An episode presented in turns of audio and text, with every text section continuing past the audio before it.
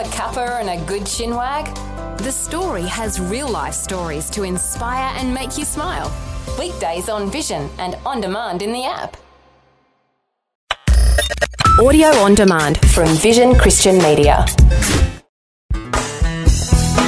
Question How long do you expect a marriage to last in which the husband and wife barely communicate? How well do you expect that marriage to handle all the stresses and strains of life? That's pretty obvious, isn't it? That marriage is headed for a crash and burn. So, how much spiritual victory then do you expect a person who doesn't communicate regularly with God to have in their lives?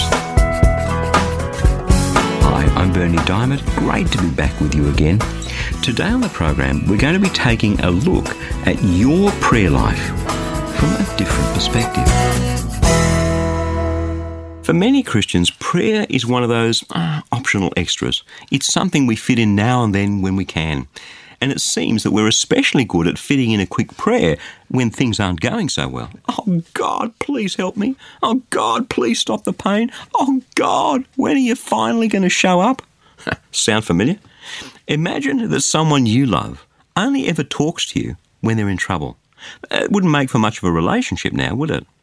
I wonder sometimes if we don't have a completely wrong view of prayer, because the only sort of prayer that the Bible teaches us about is the sort that has powerful results. Let me say that again, just in case you missed it. The only sort of prayer that the Bible teaches us about is the sort that has powerful results. Now, when you think of it that way, you have to ask yourself so, why do I keep banging my head up against a brick wall? Here's how Jesus put it John chapter 15, verse 7. He said that if you abide in me and my words abide in you, you can ask for whatever you wish and it will be done for you. In other words, if we're close to His heart, if we know what He wants, then our desires will be aligned with His. And in that context, we can ask Him for whatever we wish, and it will be done for us. That's a powerful statement. And when we live that out in our lives, it yields powerful results. We're in the middle of a series of messages called Your Road to Spiritual Victory, because that's what God wants for you, for your life spiritual victory. And as I said at the beginning of this program, you can't have that sort of victory if you don't spend time in prayer. I mean, you just can't. So many of Christ's followers want spiritual victory, but they're too busy to pray. That's about as smart as the couple who want to have a great marriage, but are too busy to talk to one another about the things in life that really matter, as though that was somehow going to work. Yeah, I know what you're thinking. You're thinking, Berni, that's great for you, but I don't have the sort of faith that you need to get powerful results through my prayer. Well, you're not alone. I know many a Christian who firmly believes that they don't have enough faith to go and ask God for the things they need, for the help they need, and for the victory they need. It turns out that these people have more than enough faith to believe that they don't have enough faith, but not enough faith to believe that their loving, powerful God could give them the breakthrough that they so desperately need.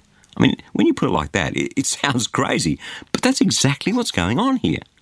Now, let me warn you, I'm one of these, these crazy nutcases who takes Jesus at his word. In other words, if Jesus said it, it's not just true, but it's actually true for me. So, what did Jesus say about how much faith that you and I need to overcome a whopping great obstacle that's in our road? Matthew chapter 17, verses 19 and 20. Then the disciples came to Jesus privately and said, How come we couldn't cast the demon out?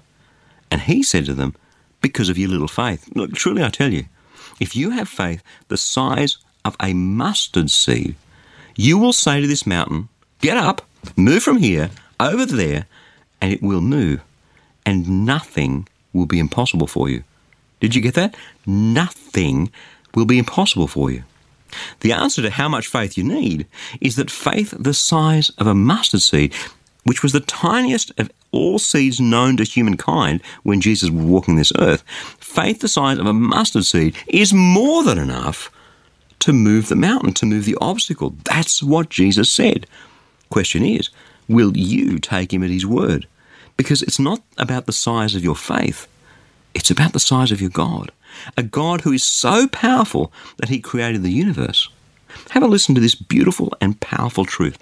Psalm 33, verses 6 to 9. For the word of the Lord is upright, and all his work is done in faithfulness. He loves righteousness and justice. The earth is full of the steadfast love of the Lord. Isn't that beautiful? By the word of the Lord, the heavens were made, and all their host by the breath of his mouth. He gathered the waters of the sea as in a bottle. He put the deeps in storehouses. Let all the earth fear the Lord. Let all the inhabitants of the world stand in awe of him. For he spoke and it came to be. He commanded and it stood firm. When you and I are praying, that's the God we're praying to. The God who created the whole universe, a trillion, trillion stars, by the breath of his mouth. do you think that he doesn't have the power to deliver on his promises? Really? And yet, He's the very same God who wants to hear the deepest thoughts and secrets of our hearts. He is the God who delights in the intimacy of prayer. He wants a relationship, a real conversation. The sort of prayer I was taught about when I was growing up was, was formal prayer. Kneel down, bow your head, clasp your hands together, and then come up with some really sensible words, maybe words that someone else wrote for you. The problem is, though, that that's not the sort of prayer that the Bible talks about at all. Jesus, just before he was crucified, we're told, threw himself on the ground and prayed. He poured his heart out to his Father in heaven. He told his dad exactly what he was thinking and feeling. Matthew chapter 26, verse 39. And going a little farther, he threw himself on the ground and prayed, My Father, if it is possible, let this cup pass from me, yet not my will, but let your will be done. Think about it. God loves you more than words can possibly ever say. And when you love someone that much, you want them to be real with you. You want them to pour their hearts out to you, to tell you what's really going on, right? It's exactly what Jesus did when he was under that terrible stress of being crucified. Well, your dad in heaven wants the same. Your dad in heaven wants your quiet times of prayer as the most intimate moments that you and I will ever have with God. But prayer isn't just a one sided conversation. I know this is going to shock you. It shocked me too, I have to tell you. But prayer is more, so much more, than just rattling off your shopping list to God. Now, don't get me wrong, I absolutely believe in asking God for His blessings because without His blessing, nothing I do is going to amount to very much at all. But if our prayer is a monologue instead of a dialogue, then it's not much of a relationship, is it? If our prayer is a one sided conversation, us talking at God, then just imagine what we're missing out on. Just imagine what God thinks of that. Hearing the voice of God, hearing God speaking back to us, that's what the Holy Spirit is ready, willing, and able to do. Have a listen to what Jesus has to say about hearing his voice. John chapter 10, verses 1 to 4. Very truly I tell you, Anyone who doesn't enter the sheepfold by the gate, but climbs in by another way, is a thief and a bandit. The one who enters by the gate is the shepherd of the sheep.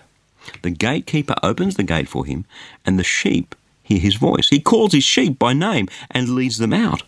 When he's brought out all his own, he goes ahead of them, and the sheep follow him because they know his voice. It's exactly how it happened back then when the sheep were all mixed together in a yard and one shepherd would come and call his 40 or 50 sheep. They would know his voice and they would follow him. They wouldn't follow a stranger, just the real shepherd.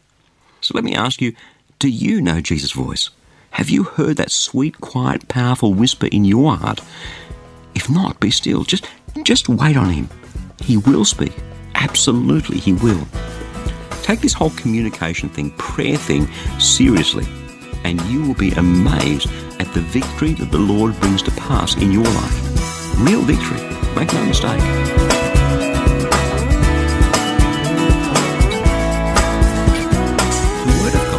The with the power to transform your life, to help you be all that God made you to be. And that's what the Fresh Daily Devotional is all about. It's completely free, and I'd love to send it to you. Each day you'll receive a life changing scripture together with some words of inspiration, hope, and encouragement from me delivered right to your inbox where you can choose to read, listen, or watch the daily video. It's completely up to you. Remember, God's Word is the power to change and it's fresh for you each day. You can subscribe to receive your free daily devotional at freshdevotional.org or give us a call toll free on 1300 722 415 to request the printed devotional if that works better for you. Again, that's freshdevotional.org or 1300 722 415. My prayer is that your heart will be touched and transformed as you draw ever closer to Jesus through the power of His Word. I'm Berni Dymet. Catch you again, same time tomorrow, with a different perspective. Thanks for taking time to listen to this audio on demand from Vision Christian Media.